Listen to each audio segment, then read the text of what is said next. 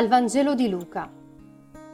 In quel tempo, poiché una grande folla si radunava e accorreva a lui gente da ogni città, Gesù disse con una parabola. Il seminatore uscì a seminare il suo seme.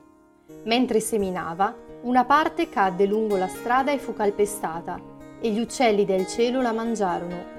Un'altra parte cadde sulla pietra e, appena germogliata, seccò per mancanza di umidità. Un'altra parte cadde in mezzo ai rovi, e i rovi, cresciuti insieme con essa, la soffocarono. Un'altra parte cadde sul terreno buono, germogliò e fruttò cento volte tanto. Detto questo, esclamò: Chi ha orecchi per ascoltare, ascolti. I suoi discepoli lo interrogavano sul significato della parabola, ed egli disse: A voi è dato conoscere i misteri del regno di Dio ma agli altri solo con parabole, affinché, vedendo, non vedano e ascoltando non comprendano. Il significato della parabola è questo. Il seme è la parola di Dio. I semi caduti lungo la strada sono coloro che l'hanno ascoltata, ma poi viene il diavolo e porta via la parola dal loro cuore, perché non avvenga che, credendo, siano salvati. Quelli sulla pietra sono coloro che, quando ascoltano, ricevono la parola con gioia, ma non hanno radici. Credono per un certo tempo, ma nel tempo della prova vengono meno. Quello caduto in mezzo ai rovi sono coloro che, dopo aver ascoltato, strada facendo si lasciano soffocare da preoccupazioni, ricchezze e piaceri della vita e non giungono a maturazione. Quello sul terreno buono sono coloro che dopo averla ascoltato la parola con cuore integro e buono, la custodiscono e producono frutto con perseveranza.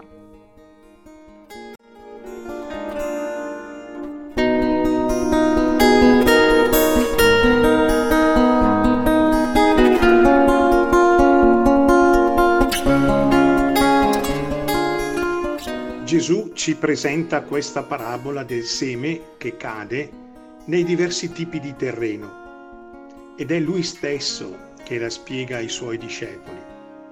Ad ogni terreno corrisponde un modo diverso di accogliere il seme, cioè la sua parola.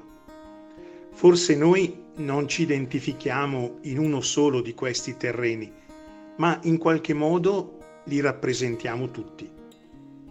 Dipende dallo stato d'animo in cui ci troviamo o dall'ambiente attorno a noi se ci favorisce nel predisporre e nel custodire la nostra interiorità.